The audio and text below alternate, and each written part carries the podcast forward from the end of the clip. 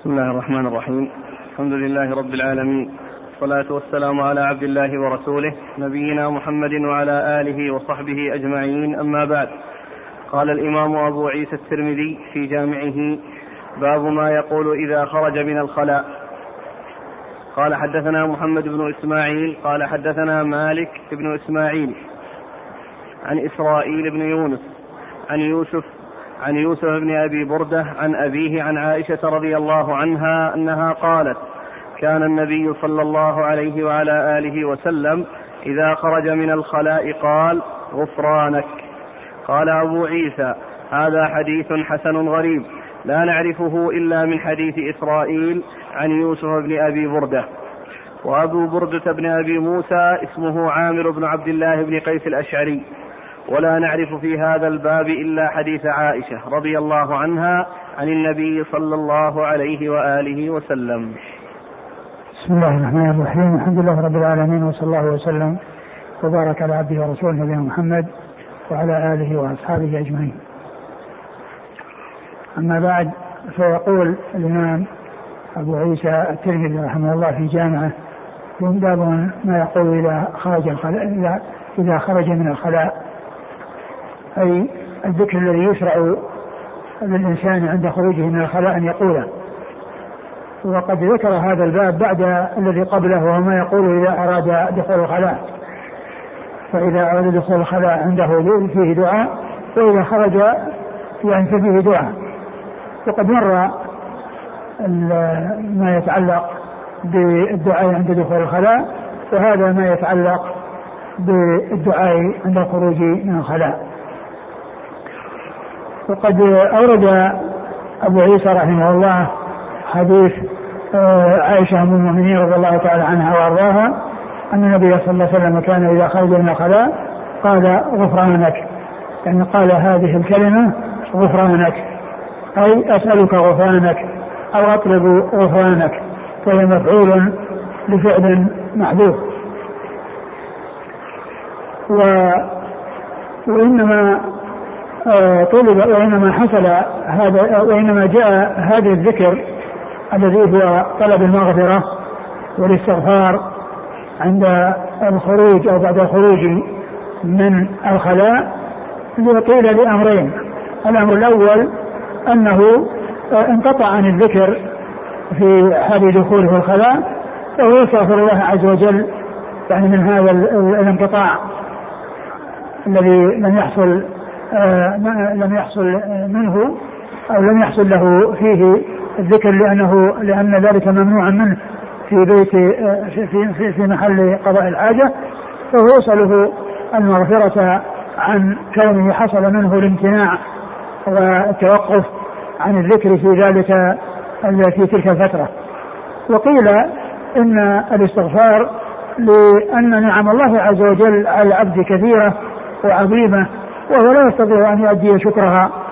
ومن والمناسبة في ذكر هذا الاستغفار في هذا المكان لأن الإنسان أنعم الله تعالى عليه بالنعم، وهو يأكل ويتمتع ويتلذذ، ويحصل لجسده من من الأكل الغذاء والانتفاع وحصول البقاء والعيش في هذه الحياة بسبب الأكل والشرب الذي أنعم الله تعالى به عليه.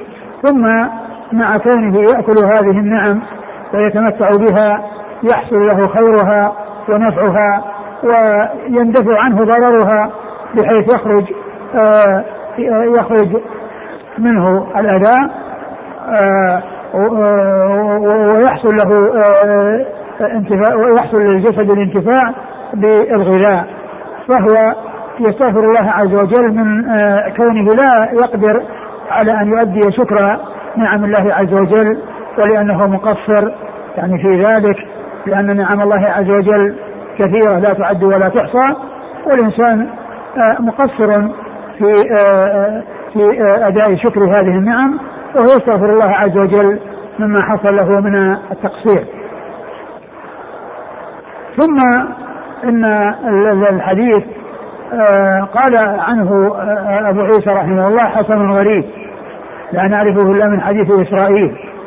ومن المعلوم أن, أن وصف الحسن لا ينافي الغرابة إذا جمع بين وصف الحسن ووصف الغرابة فإنه لا تنافي بينهما, كما أنه لا تنافي بين الجمع بين الوصف بالصحة والغرابة, لأنه قال صحيح غريب أو حسن صحيح غريب, لا تنافي بين الغرابة وهو الحسن, لأن الغرابة المقصود منها أنه جاء من طريق واحد, والحسن لكون رجاله معتد بهم ومحتج بهم, وفيهم من هو ممن يعتبر حديثه حسنا.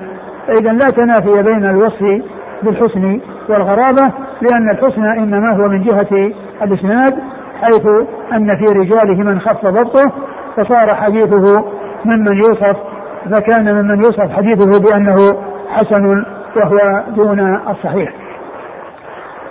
ف... وأما ما ذكره من تفرد إسرائيل وأنه لا يعرف إلا من طريق إسرائيل فإن ذلك لا يؤثر, لأن التفرد يؤثر إذا كان الشخص فيه كلام أو هو ضعيف يؤثر تفرده فلا يحتمل تفرده, أما إذا كان ثقة يحتمل تفرده فتفرده لا يؤثر فتفرده لا يؤثر.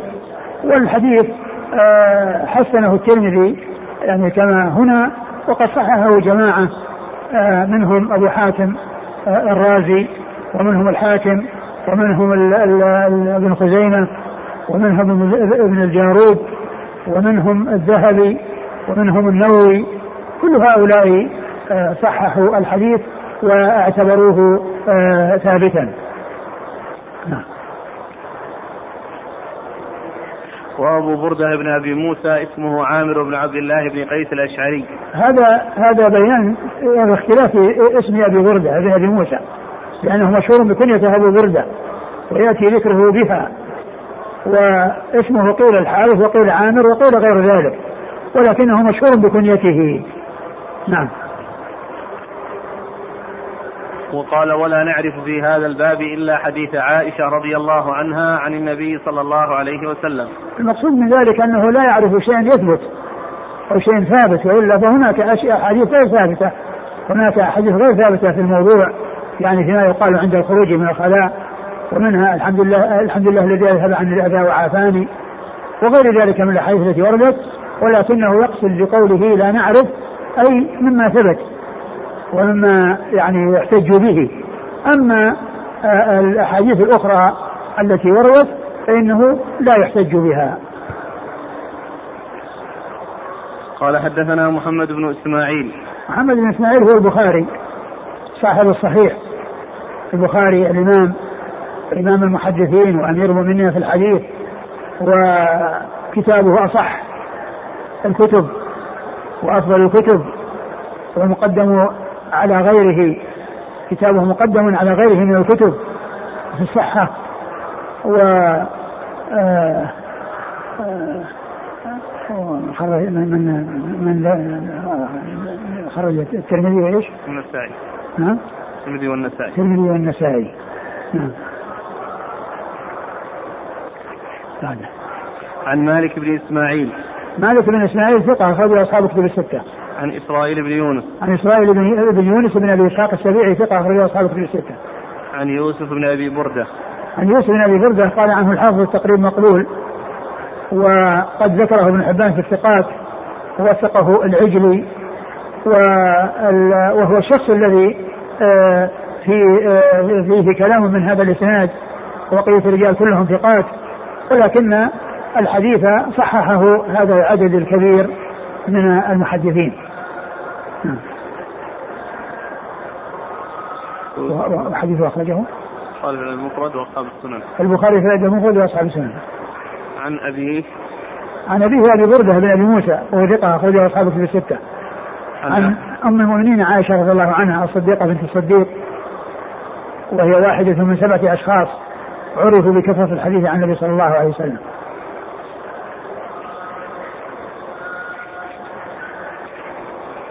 قال أبو عيسى هذا حديث حسن غريب لا نعرفه إلا من حديث إسرائيل عن يوسف بن أبي بردة. يقول الأخ أليس قول الترمذي حسن غريب معناه حسن لذاته؟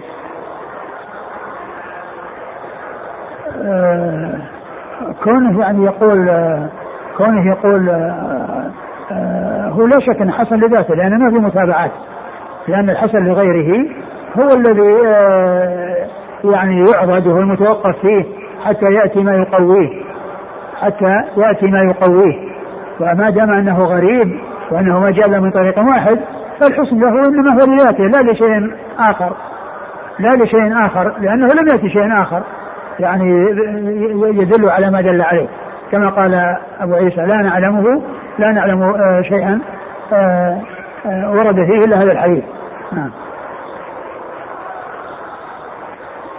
قال رحمه الله تعالى: باب في النهي عن استقبال القبلة بغائط أو بول. قال: حدثنا سعيد بن عبد الرحمن المخزومي قال: حدثنا سفيان بن عيينة عن الزهري عن عطاء بن يزيد عن عطاء بن يزيد الليثي عن أبي أيوب الأنصاري رضي الله عنه أنه قال: قال رسول الله صلى الله عليه وآله وسلم: إذا أتيتم الغائط فلا تستقبلوا القبلة بغائط ولا بول ولا تستدبروها ولكن شرقوا أو غربوا. فقال أبو أيوب: قدمنا الشام فوجدنا مراحيض قد بنيت مستقبل القبلة فننحرف عنها ونستغفر الله. قال أبو عيسى: وفي الباب عن عبد الله بن الحارث بن جزء الزبيدي ومعقل بن أبي الهيثم ويقال معقل بن أبي معقل وأبي أمامة وأبي هريرة وسهل بن حنيف رضي الله عنهم. قال أبو عيسى: حديث أبي أيوب أحسن شيء في هذا الباب وأصح. ثم ورد أبو داود أبو, أبو, أبو عيسى الترمذي رحمه الله آه هذا الباب، وهو باب النهي عن استقبال القبلة بغائط، باب النهي عن استقبال القبلة ببول أو غائط، أن يستقبلها عند قضاء الحاجة أو يستدبرها ببول أو غائط. والغائط أصله المطمئن من الأرض والمنخفض من الأرض، ثم وكانوا يذهبون لقضاء الحاجة في تلك الأماكن المنخفضة للتستر، ف آه ثم أطلق على يعني ما يخرج فقيل له غائط، فأطلق عليه أنه غائط. باب النهي عن استقبال القبلة ببول أو غائط، بغائط أو بول. ثم آه أورد أبو عيسى رحمه الله حديث أبي أيوب الأنصاري رضي الله عنه أن الرسول قال: لا تستقبلوا شوله إذا أتيتم الغائط فلا تستقبلوا القبلة بغائط ولا بول ولا تستدبروها. إذا أتيتم الغائط يعني إذا ذهبتم لقضاء الحاجة فلا تستقبلوا القبلة ببول ولا غائط ولا تستدبروها ولكن شرقوا أو غربوا. لا تستقبلوا قبلة أي تعظيما للقبلة، ولا تستدبروها وإنما اتجهوا إلى غير جهة القبلة، فيكون بالنسبة للجهات التي شمال مكة والتي جنوبها فإنهم يشرقون أو يغربون، وأما إذا كانوا غربها أو شرقها فإنهم يتجهون يتجهون إلى الشمال أو الجنوب، يتجهون إلى الشمال والجنوب بحيث يتجنبوا يحصل منهم تجنب استقبال القبلة. فالقول بقوله شرقوا وغربوا إنما هو لأهل المدينة ومن كان على مثل جهتهم، سواء كان من جهة الشمال أو كان من جهة الجنوب، لأن هؤلاء هم الذين يشرقون ويغربون ويحصل منهم الابتعاد عن استقبال القبلة واستدبارها. ولكن من كان من أهل الغرب والشرق فإنهم يتجهون إلى الشمال وإلى الجنوب، فإنهم يتجهون إلى الشمال والجنوب، والمقصود من ذلك تعظيم القبلة وعدم استقبالها أو استدلالها بالبول أو الغائط. وحديث أبي أيوب رضي الله تعالى عنه خطاب من النبي صلى الله عليه وسلم لأمته لأنهم يمتنعون ولا يقدمون على استقبال القبلة عند قضاء الحاجة ولا استدبارها، على استقبال القبلة ولا على استدبارها، ولكن عليهم أن يشرقوا وأن يغربوا في من كان من جهة من أهل المدينة ومن كان من جهة الشمال، ومثل ذلك ما كان من جهة الجنوب. وهو عام وواضح بأنه عام يعني في الاستقبال والاستدبار في المنع، وسواء كان ذلك في في البنيان أو الخلاء أو الفضاء، سواء كان ذلك بالبنيان أو الفضاء فهو عام. إذا أتيتم إذا إذا إذا إذا إذا ذهبتم إذا ذهبتم إذا أتيتم الغائط إذا أتيتم الغائط فلا تستقبلوا القبلة ببول ولا غائط ولا تستنجروها ولكن شرقوا أو غربوا ولكن شرقوا أو غربوا. فإذا هذا لفظ عام يشمل ما كان داخل البنيان وما كان خارج البنيان. ولهذا أبو أبو أيوب رضي الله عنه يعني آآ آآ آآ حصل منه الفعل الذي يدل على الامتناع منه في داخل البنيان كما يكون في خارج البنيان، لأنه قال ذهبنا إلى الشام فوجدنا مراحيض قد بنيت نحو القبلة فننحرف عنها يسيرا ونستغفر الله فننحرف عنها يسيرا ونستغفر الله. ومعنى ذلك أنهم يتجنبون ذلك في داخل البنيان وفي خارج البنيان. وبعض أهل العلم أخذ بمقتضى هذا الحديث الذي فيه الامتناع عن استقبال القبلة ببول أو غائط سواء كان في فضاء أو بنيان لعموم الحديث، ولكون الصحابي رضي الله عنه وأرضاه فهم ذلك وبين بفعله أن هذا الحكم ليس مقصورا على حال دون حال، وإنما هو عام في جميع الأحوال يعني في البنيان وغير البنيان. ومن العلماء من فرق بين البنيان والفضاء فأجازه في البنيان بحيث يعني يعني يحصل منه الاستقبال والاستدبار إذا كان في في البنيان، وأما إذا كان في غير البنيان فإنه لا يستقبل وإنما يكون الاستقبال والاستدبار في داخل البنيان. وقد ورد يعني في ذلك بعض الأحاديث التي سيأتي ذكرها عند أبي عيسى رحمه الله. وكثير من أهل العلم أخذوا بهذا التفريق وبهذا التفصيل بين ما كان في البنيان وخارج البنيان، ومنهم من أخذ بالمنع في ذلك مطلقا كما جاء في حديث أبي أيوب رضي الله تعالى عنه. ولا شك أن العمل بما جاء في حديث أبي أيوب هو الأولى وهو الأحوط، وكون الإنسان يبتعد عن ذلك يكون سلما من التعرض لأي مخالفة. وأما القول بالتفريق فإنه جاء فيه بعض الأحاديث التي فيها فعل النبي صلى الله عليه وسلم وأنه رؤيا أنه يقضي حاجته مستقبل الشام مستقبل الشام مستقبل القبلة، وأن وبعض أهل العلم احتج بذلك. ولكن لا شك أن الإنسان إذا تركه ولم يحصل منه الاستقبال ولا الاستدبار في داخل البنيان ولا في خارجه فإنه هذا القول وهذا العمل لا شك أنه أسلم ولا شك أنه أحوط ولا شك ولا شك أنه أولى من غيره.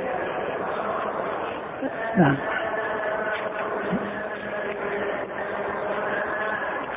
قال أبو أيوب قدمنا الشام فوجدنا مراحيض قد بنيت مستقبل القبلة فننحرف عنها ونستغفر الله. فننحرف عنها يعني أنهم لا يجلسون عليها على الهيئة التي هي عليها بحيث يكون مستقبل القبلة، وإنما ينحرفون حتى يكونوا غير مستقبل القبلة، يعني يعملون أو يعني يعمل على أن يتلافى الجلوس على الهيئة التي بنيت عليها، وذلك بالانحراف عن وضعها الذي وضعت عليه بحيث لا يكون مستقبلا القبلة.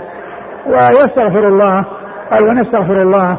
وهذا الاستغفار فسر بأن ذلك المقصود به كون الإنسان يستغفر, يستغفر لنفسه هو لكونه حصل منه الانحراف، وقد يكون هذا الانحراف غير كامل لكون المكان قد لا يتمكن منه لا يتمكن فيه من هذا من هذا الصنيع. ومنهم من قال ان ان المقصود يستغفر الله لبانيها اي من المسلمين اي لمن بناها من المسلمين. ومعلوم ان الشام كانت يعني كانت بأيدي الروم والمسلمون فتحوها ودخلت في الاسلام في عهد الفاروق رضي الله تعالى عنه وأرضاه، ولكن قد يكون يعني هناك مباني جديدة بنيت فيما بعد، لأن أبا أيوب رضي الله تعالى عنه عاش إلى خلافة معاوية وكان في الجيش الذي غزا القسطنطينية تحت إمرة يزيد بن معاوية، وهو الجيش الذي قال فيه النبي صلى الله عليه وسلم أول جيش يغزو القسطنطينية مغفور له، وقد يعني يعني قتل يعني هناك ومات ودفن بالقسطنطينية رضي الله تعالى عنه وأرضاه. فالاستغفار قيل إنه استغفار لنفسه أو أنه استغفار لمن حصل منه بنيان من المسلمين.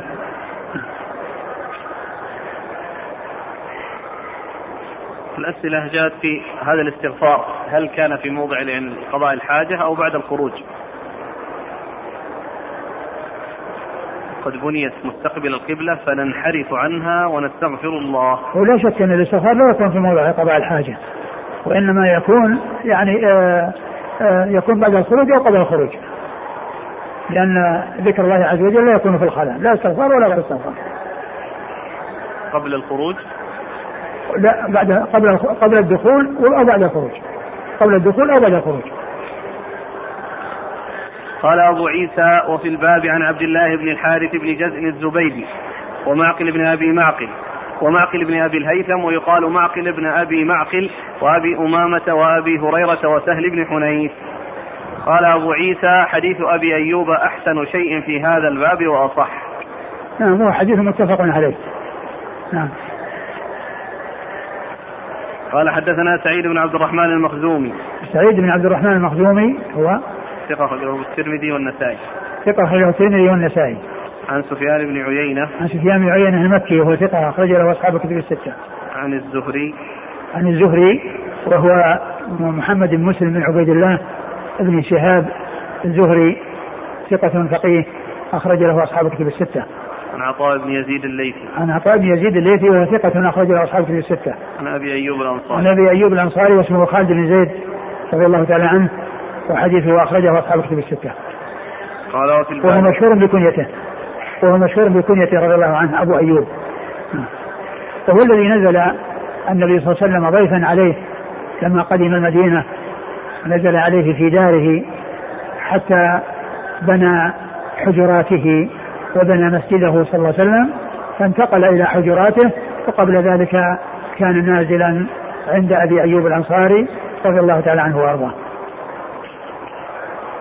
قال وفي الباب عن عبد الله بن الحارث بن جزء الزبيدي. عبد الله عبد الله بن الحارث بن جزء الزبيدي رضي الله عنه صحابي أخرج حديثه أبو داود والترمذي وابن ماجه. أبو داود والترمذي وابن ماجه. ومعقل بن أبي الهيثم ويقال معقل بن أبي معقل أخرج حديثه أبو داود والنسائي وابن ماجه. أخرج حديث أبو داود والنسائي وابن ماجه. وأبي أمامة. وأبي أمامة صدي بن عجلان الباهلي أخرج حديثه أصحاب الكتب. أصحاب الكتب الستة. وأبي هريرة.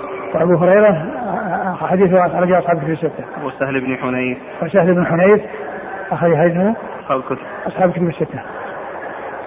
أه بالأمس القاسم بن عوف الشيباني في مراجعة تهذيب الكمال تبين الصواب السي وجله أيوة. النسائي في عمل يوم والليلة نص عليه نص على ذلك. نعم نعم. هذه الطريقة التي يعرف بها صحة الرمز أو غلطة صحة الرمز أو غلطة، وذلك بالرجوع إلى تهذيب الكمال المزي فإنه رحمه الله ينص عليها بالأسماء، وكذلك الكتب يعني التي خرج له فيها فهي التي يرجع فيها للفصل في الرموز المشتبهة. قال أبو عيسى هذا حديث أبي أيوب أحسن شيء في هذا الباب وأصح. وأبو أيوب اسمه خالد بن زيد، والزهري اسمه محمد بن مسلم بن عبيد الله بن شهاب الزهري وكنيته أبو بكر. قال أبو الوليد المكي قال أبو عبد الله محمد بن إدريس الشافعي إنما معنى قول النبي صلى الله عليه وآله وسلم لا تستقبل القبلة بغائط ولا ببول ولا تستدبروها إنما هذا في الفيافي، وأما في الكنف المبنية له رخصة في أن يستقبلها ثم ورد عن الشافعي رحمه الله أنه رأى أن ما جاء في حديث أبي أيوب فإنه محمول على ما كان في الفيافي والقفار وليس في المدن, وأما في المدن فله رخصة أن يستقبلها, لأنه جاء في حديث ابن عمر رضي الله تعالى عنه أنه وقع على بيت الحصة فرأى النبي صلى الله عليه وسلم يقضي حاجتهم مستقبل الشام مستدبر القبلة, فقالوا أنه يجمع بين هذه الأحاديث أو بين ما جاء في التفصيل بين ما جاء في كونه في داخل البيوت بأن يحمل ما جاء في حديث ابن عمر على ما كان في داخل البيوت وحديث أبي أيوب على ما كان في الفيافي على ما كان في الفيافي. وبعض أهل العلم أخذ بعموم حديث أبي أيوب في الفيافي والمدن, وذلك لأنه خطاب للأمة ولأنه يعني خطاب موجه للأمة. وأما ما جاء في حديث كونه جلس أو أنه رآه على بيت حصة يقضي حاجته يستقبل الشام مستدبر القبلة, قالوا يحتمل أن يكون هناك لعذر أن, أن, أن ذلك لعذر, ومعلوم أن الخطاب الموجه للأمة هو الذي عليهم أن يعملوا به, ومعلوم أن القول أقوى من الفعل لأن الفعل يعني حكاية حال ويحتمل أن يكون هناك شيء يقتضيه ولم يكن بارزا للناس, وأما هذا هو خطاب للأمة وتوجيه للأمة. نعم. والشافعي رحمه الله وكثير من أهل العلم رأوا التفصيل والتفريق, ولكن لا شك أن ترك ذلك في البنيان وغيره لا شك أن هذا هو الأولى وهو فيه الاحتياط وفيه السلامة. وينبغي أن أن مكان قضاء الحاجة عندما يؤسس وينشأ أن يؤسس إلى غير جهة القبلة, أن يكون التأسيس إلى غير جهة القبلة, وأن المسلمين عليهم أن يتنبهوا لذلك وأن يلاحظوا ذلك عندما يؤسسون البنيان, فإنهم يجعلون اتجاه أماكن قضاء الحاجة المكان الذي يجلس عليه, لا يكون الإنسان مستقبلا القبلة ولا مستدبرا إياها, وإنما يكون إلى جهة أخرى. هنا سؤال في هذا المعنى, أنه إذا وجدت مراحيض بنيت مستقبل القبلة هل يجب علي إعادة بنائها أم يستحب لي ذلك؟ آه الانحراف مثل ما قال أبو أيوب يمكن أن يكون هناك الانحراف, وأما القول بكونه يجب ما, ما الله تعالى أعلم, لكن المعالجة ذلك يكون بالذي فعله أبو أيوب وهو الانحراف. والقول بالاستحباب نقول له يستحب يستحب لك؟ نعم والله لا شك لا شك أنه أولى من حيث الأولوية, لا شك أنه أولى. قال أبو عبد الله محمد بن إدريس الشافعي: إنما معنى قول النبي صلى الله عليه وسلم لا تستقبلوا القبلة بغائط ولا ببول ولا تستدبروها إنما هذا في الفيافي, وأما في الكنف المبنية له رخصة في أن يستقبلها, وهكذا قال إسحاق بن إبراهيم. الرجال؟ لا لا وهكذا قال إسحاق بن إبراهيم براهوية, يعني ذهب رأي الشافعي. نعم قال مثل ما قال الشافعي. وقال أحمد بن حنبل رحمه الله: إنما الرخصة من النبي صلى الله عليه وسلم في استدبار القبلة بغائط أو بول, وأما استقبال القبلة فلا يستقبلها كأنه لم ير في الصحراء ولا في الكنف أن يستقبل القبلة. يعني هذا رواية عن الإمام أحمد, ولا في رواية أخرى مثل ما جاء عن الشافعي أنه يعني ذلك إنما هو في الفيافي دون المدن, والمدن أنه يعني سواء يستقبل أو يستدبر, لكن الرواية التي ذكرها عنه الترمذي هنا وهي أنه يستدبر القبلة في البنيان ولا يستقبلها, يستدبر القبلة في البنيان يستدبرها ولا يستقبلها, مثل ما جاء في حديث ابن عمر أنه كان يستقبل الشام مستدبر القبلة, يعني فيكون مستدبرا دون أن يكون مستقبلا كما جاء في حديث ابن عمر, يعني حديث ابن عمر جاء فيه الاستدبار, فإذا يفعل كما جاء في حديث ابن عمر إما استدبار دون استقبال. والرواية الثانية عنه أنه كما جاء عن الشافعي.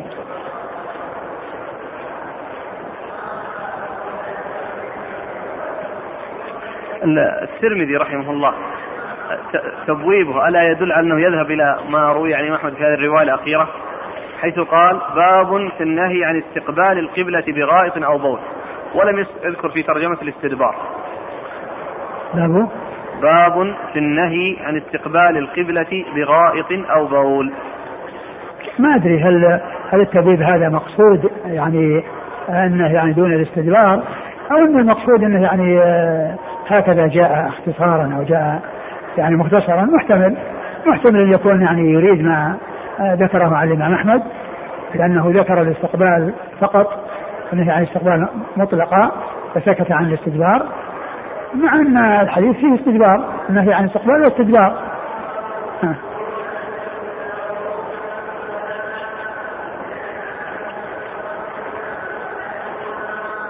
قال رحمه الله تعالى باب ما جاء من الرخصة في ذلك.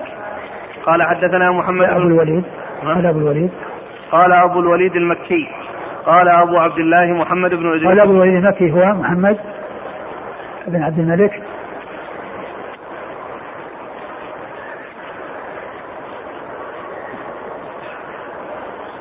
قال هو موسى بن أبي الجارود المكي موسى, موسى بن أبي الجارود استحفة أيوة. قال عنه ايش؟ تحفة. قال أبو الوليد المكي هو موسى بن أبي الجارود المكي. أبو موسى الوليد موسى بن أبي الجارود المكي. نعم نعم. وش ما في التقريب؟ وش كان في التقريب؟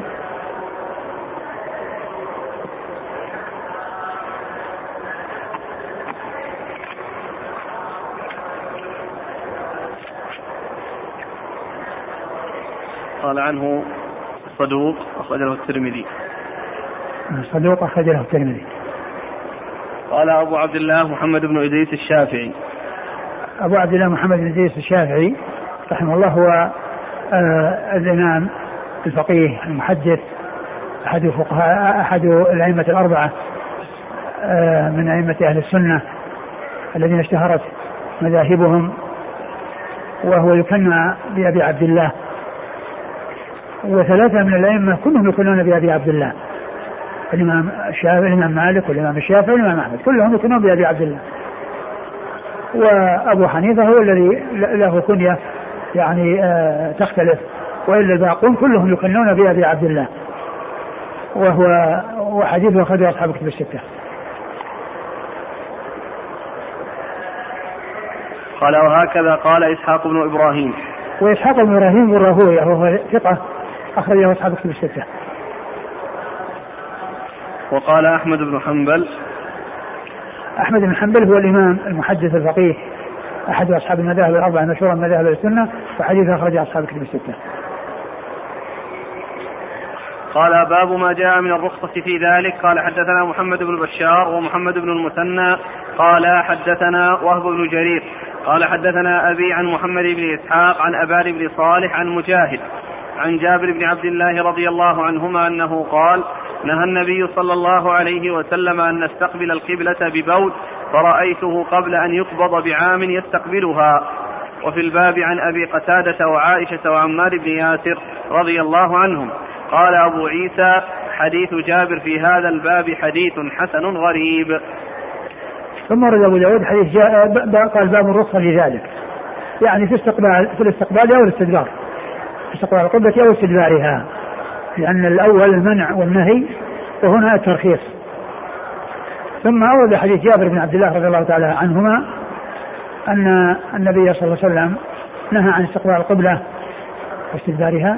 لا نهى أن نستقبل القبلة ببول. نهى أن نستقبل القبلة ببول. ثم رأيته قبل أن يقبض بعام يستقبلها يستقبلها ثم رأيته قبل أن يقبض بعام يستقبلها. وهذا مثل ما جاء في حديث ابن عمر الذي سيأتي والذي أشرت إليه، لأن هذا فعل لأن هذا فعل ويمكن أن يكون له عذر، يعني هناك عذر يعني يعني يعني فعل من أجله، بخلاف حديث اليوم الذي هو خطاب للأمة وتشريع للأمة، فهذا يدخله الاحتمال وهذا لا احتمال فيه. الفعل يدخله الاحتمال فهذا لا لا يدخل الاحتمال، لأنه واضح من ناحية الخطاب للأمة والتشريع لها، وضع منهج تسير إليه وتسير عليه في آآ آآ عند قضاء هذه الحاجة، بحيث لا تستقبل ولا تستدبر. حيث لا تستقبل ولا تستدبر. حديث جابر يعني يدل على الترخيص في الاستقبال، وهو آآ آآ دليل من قال إنه يجوز الاستقبال والاستدبار في داخل البنيان، يعني لأن هذا الحديث يدل على الاستقبال، وحديث ابن عمر يدل على الاستدبار، وحديث ابن عمر السياسي يدل على الاستدبار. فإذا يجوز ذلك وأنه يرخص بذلك، لكن يقال فيه أن هذا فعل، والفعل يدخله الاحتمال من ناحية أن يكون هناك عذر، وأما القول فإنه خطاب وتشريع للأمة. نعم. نهى النبي صلى الله عليه وسلم أن نستقبل القبلة ببول، فرأيته قبل أن يقبض بعام يستقبلها. نعم. قال حدثنا محمد بن بشار. محمد بن بشار هو ملقب بن دار، وهو ثقة أخرجه أصحاب الكتب الستة.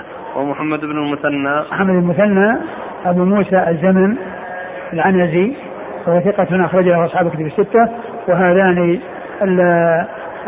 وهذان الراويان من شيوخ أصحاب الكتب الستة، وقد وقد اشتركا في أمور كثيرة، فكان من أهل البصرة ومات في سنة واحدة.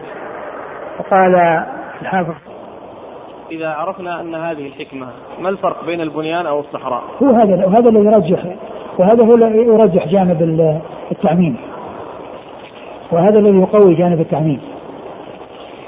يقول الشيخ الألباني غفر الله له: والقصد من النهي هو احترام الجهة التي يستقبلها المصلي في البنيان والصحراء، فكما أنه لا فرق في وجوب الاستقبال في الصلاة، فكذلك ينبغي أن يكون ليس السفل تجاه القبلة مطلقا. وكذلك العبارة فيها ركعة لكن هكذا، فكذلك ينبغي أن يكون ليس السفل تجاه القبلة مطلقا، في مثل قوله: من تفل تجاه القبلة جاء يوم القيامة وتفله بين عينيه، رواه أبو داود وابن حبان في صحيحه. فإذا كان هذا حال من تفل إلى القبلة، فكيف يكون من يبول إليها؟ يعني هذا كله يعني يقوي جانب أن أن القبلة أنها تعظم فلا تستقبل ولا تستدبر، كما جاء في حديث أبي أيوب. قاعدة أن الراوي أدرى بما روى، فعل أبي أيوب يدل على العموم لما ذهب إلى الشام، وهو الذي روى الحديث. لا شك أن هذا يقويه، أقول هذا كله ما يقوي الحديث، أن يكون الحديث أولا عام، وأيضا المقصود هو تعظيم القبلة، التعظيم لا فرق فيه بين البنيان وغير البنيان. وكذلك أيضا يعني يكون الصحابي الذي رأى الحديث يعني فهم هذا المعنى وعمم معناه، بحيث يشمل البنيان كما يشمل الفيافي. فكل هذا كله ما يقوي، كل هذه الأمور تقوي، أولا التعميم، ثم أيضا قضية التعليل وتعليم القبلة، ثم كون أبي أيوب رضي الله عنه وهو راوي الحديث فهم هذا وصار ينحرف عن جهة القبلة في المراحيض التي بنيت إلى القبلة. قال رحمه الله تعالى: باب ما جاء في النهي عن البول قائما. قال حدثنا علي بن حجر قال أخبرنا شريك عن المقداد بن شريح عن أبيه عن عائشة رضي الله عنها أنها قالت: من حدثكم أن النبي صلى الله عليه وسلم كان يبول قائما فلا تصدقوه، ما كان يبول إلا قاعدا. قال: وفي الباب عن عمر وبريدة وعبد الرحمن بن حسنة. قال أبو عيسى: حديث عائشة أحسن شيء في هذا الباب وأصح. أه والله تعالى أعلم، وصلى الله وسلم وبارك على عبده ورسوله نبينا محمد وعلى آله وأصحابه أجمعين. جزاكم الله خيرا وبارك الله فيكم ونفعنا الله ما قلتم. أه سبق اللسان في ترجمة الشافعي، فقلنا بأنه أخرج له أصحاب الكتب، وإنما أخرج له البخاري تعليقا وأصحاب السنن. فقط البخاري تعليقا واصحاب السنن. نعم. الشافعي اخرجه البخاري تعليقا واصحاب السنن. وسبق اللسان في إسحاق بن إبراهيم بن راهوي. نعم. ابن ماجه صح، اخرجه الجماعه الا ابن ماجه.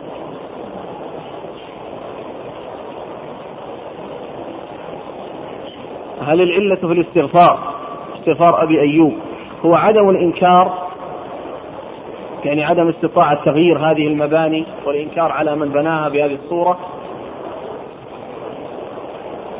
الإنكار ممكن، هذا الإنكار ممكن يعني، ثم أيضا هو فعله هذا فيه إنكار، فعله هذا فيه إنكار. إذا الاستغفار الاستغفار يعني إما له هو يكونه يعني آآ آآ ما يعني حصل منه الجلوس الكامل الذي يعني آآ آآ ليس فيه يعني شيء من الميول يعني إلى عن جهة القبلة، أو أنه الذين بنوها من المسلمين.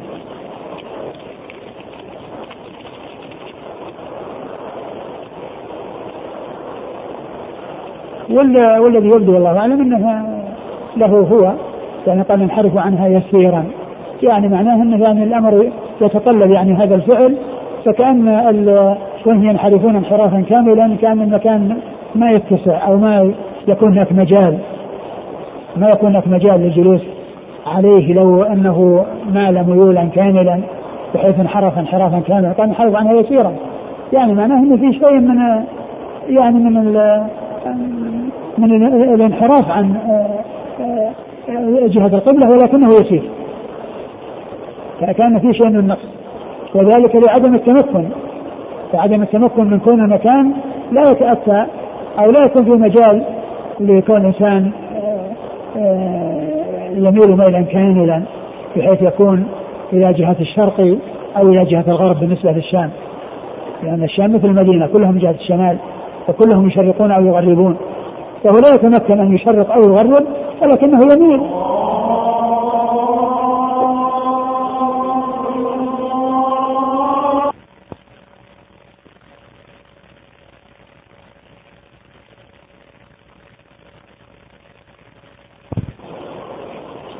التعبير بقول أبي أيوب بقوله ينحرف يسيرا يدل على أن هذا هو الذي استغفر عنه، لأنه انحراف ما هو كامل، ولا ذلك لأنه يمكن الفتحة اللي موجودة ما يتأتى معها كل إنسان ينحرف انحرافا كاملا الذي يجلس عليها، ولكنه يعني يحصل منه انحراف يسير من أجل الابتعاد وعدم المطابقة الكلية لكون الإنسان يستقبل قبله ويستدبرها فينحرف عنها يسيرا، يعني ونستغفر الله لكن ما ما تمكنا، لكن قصرنا وما تمكنا من أن يحصل منا الابتعاد عن ذلك بأن نشرق أو نغرب يعني وهم في الشام. هذا التعبير يعني قوله من حيث يسير يدل على أن الاستغفار لهم هم، أي اللي هم يعني حصل منهم هذا الفعل وقضاء الحاجة على هذه الأماكن هو الذي يبدو والله أعلم.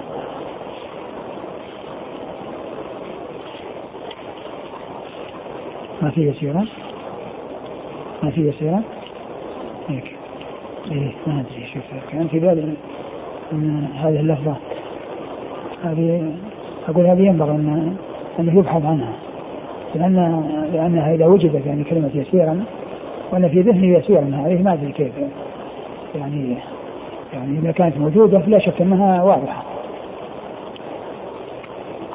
ثم ايضا كما هو معلوم يعني يمكن الإنسان ما يتيسر له أنه ينحرف انحرافا كاملا، الآن الأماكن المخصصة لقضاء الحاجة إذا كانت متجهة قبله لو أراد الإنسان يجلس عليها ما يمكن ما يتأتى له الجلوس، ما يتمكن الجلوس الكامل بحيث يكون مشرقا أو مغربا، بحيث يكون مشرقا أو مغربا، لأن الوضع الذي عليه مكان قضاء الحاجة لا يمكنه من أن يعني يتجه هذا الاتجاه الكامل، لكن كون يحصل منه انحراف انحراف فهذه أيضا هذه اللفظة التي في ذهني وهي سيرا ينبغي أنها تراجع حتى يتحقق منها.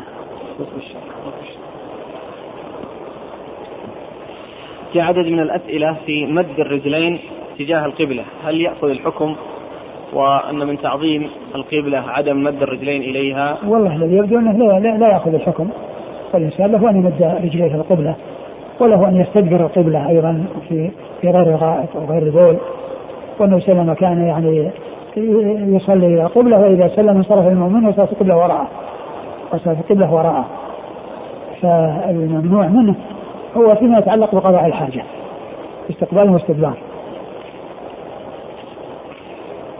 اليوم ستة وعشرين رجب والليلة ليلة سبعة وعشرين، ويظن بعض الناس أنها ليلة إسراء والمعراج، هل لها خاصية أو آه ليلة الإسراء والمعراج؟ ما ثبت يعني تعيين زمانها، ولو ثبت أنها في الليلة الفلانية فليس لأحد أن يخصها بشيء لم تأتي به السنة عن رسول الله صلى الله عليه وسلم، ليس لأحد أن يخصها بشيء لم تأتي به السنة عن رسول الله صلى الله عليه وسلم، وتخصيصها بشيء لم ترد السنة هو من البدع المحدثة. وشوفنا الشيخ عبد الله رحمه الله له رسالة في هذا ضمن رسائل أربع، يعني مجموعة تحت عنوان التحذير من البدع، يعني أربع رسائل في التحذير من البدع، ومنها هذه الرسالة المتعلقة في ليلة الإسراء والمعراج وتخصيصها ب يعني بشيء، فإن أولا هي غير ثابتة ولا يعني ولم يثبت تحديدها، ولو ثبت ولم يكن هناك شك في ثبوت وقتها وأنها ليلة سبعة وعشرين أو غير ذلك، فلا يجوز أن تخص بشيء لم تأتي به السنة عن رسول الله صلى الله عليه وسلم، لأن من شرط الأعمال المقبولة عند الله أن تكون مطابقة، أن تكون خالصة لوجه الله، وأن تكون مطابقة لسنة رسول الله صلى الله عليه وسلم، فلا يأتي الإنسان بشيء لم تأتي به السنة عن رسول الله عليه الصلاة والسلام، والواجب هو الاتباع والاقتداء بالنبي صلى الله عليه وسلم، لأن لا بد من تجريد الإخلاص لله وحده، ولا بد من تجريد المتابعة للرسول صلى الله عليه وسلم.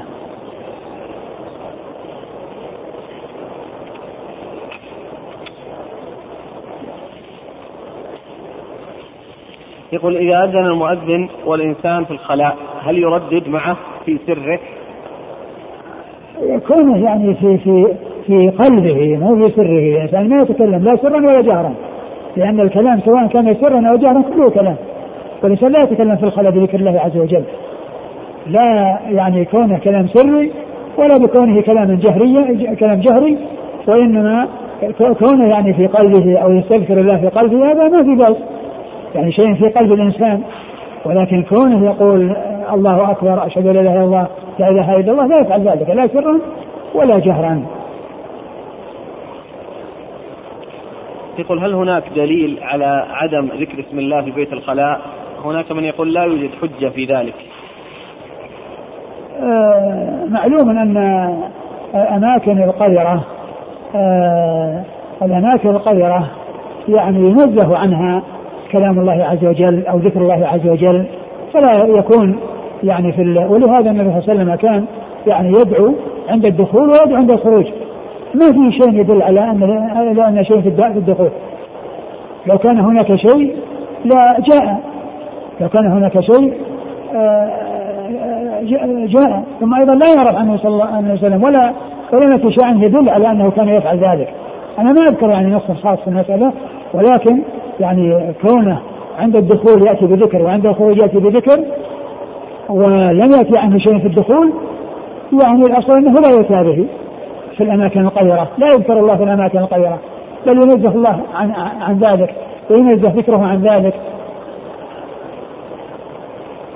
النهي عن ذكر الله عند التخلي فقط أم حتى إذا قام الإنسان من قضاء الحاجة وهو لم, لم يزل في المرحاض؟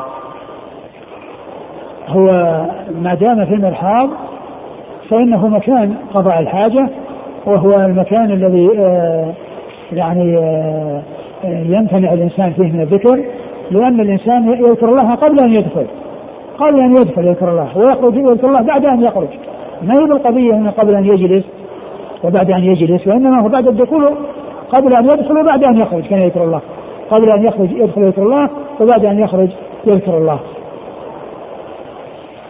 يقول: امرأة مكثت بعد البلوغ مدة لا تدري كم هي، لم أفطرت، تقول في رمضان كانت تفطر في رمضان، والآن تريد تسأل عن القضاء وكيفيته.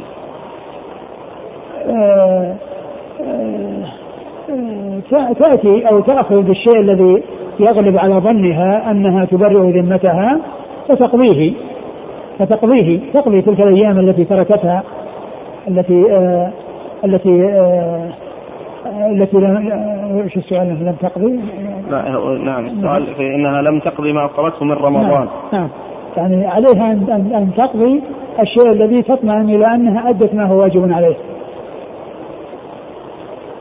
ويقول امرأة عملت عملية جراحية مكثت بعدها مدة لا تدري كم هي، لم تصلي في هذه الفترة، ما العمل؟ عليها أن تقعد تعيد تلك الصلوات، تقضي تلك الصلوات التي فاتت، تقضي تلك الصلوات التي فاتت، لأن الصلوات لا تسقط عن الإنسان ما دامت روحه في جسده، وما دام فيه شيء من الحياة وشيء من الإحساس فهو غير معذور بترك الصلاة، ولا تترك الصلاة أبدا. يصل الإنسان على حسب حاله، بالقيام أو بالجلوس أو بالاستلقاء أو بالإشارة. ما هو أنزل إسناد عند الترمذي؟ ما أعرف، ما عندي علم يعني عن الترمذي أنزل إسناد عنده. جزاكم الله خيرا وبارك الله فيكم ونفعنا الله ما قلتم.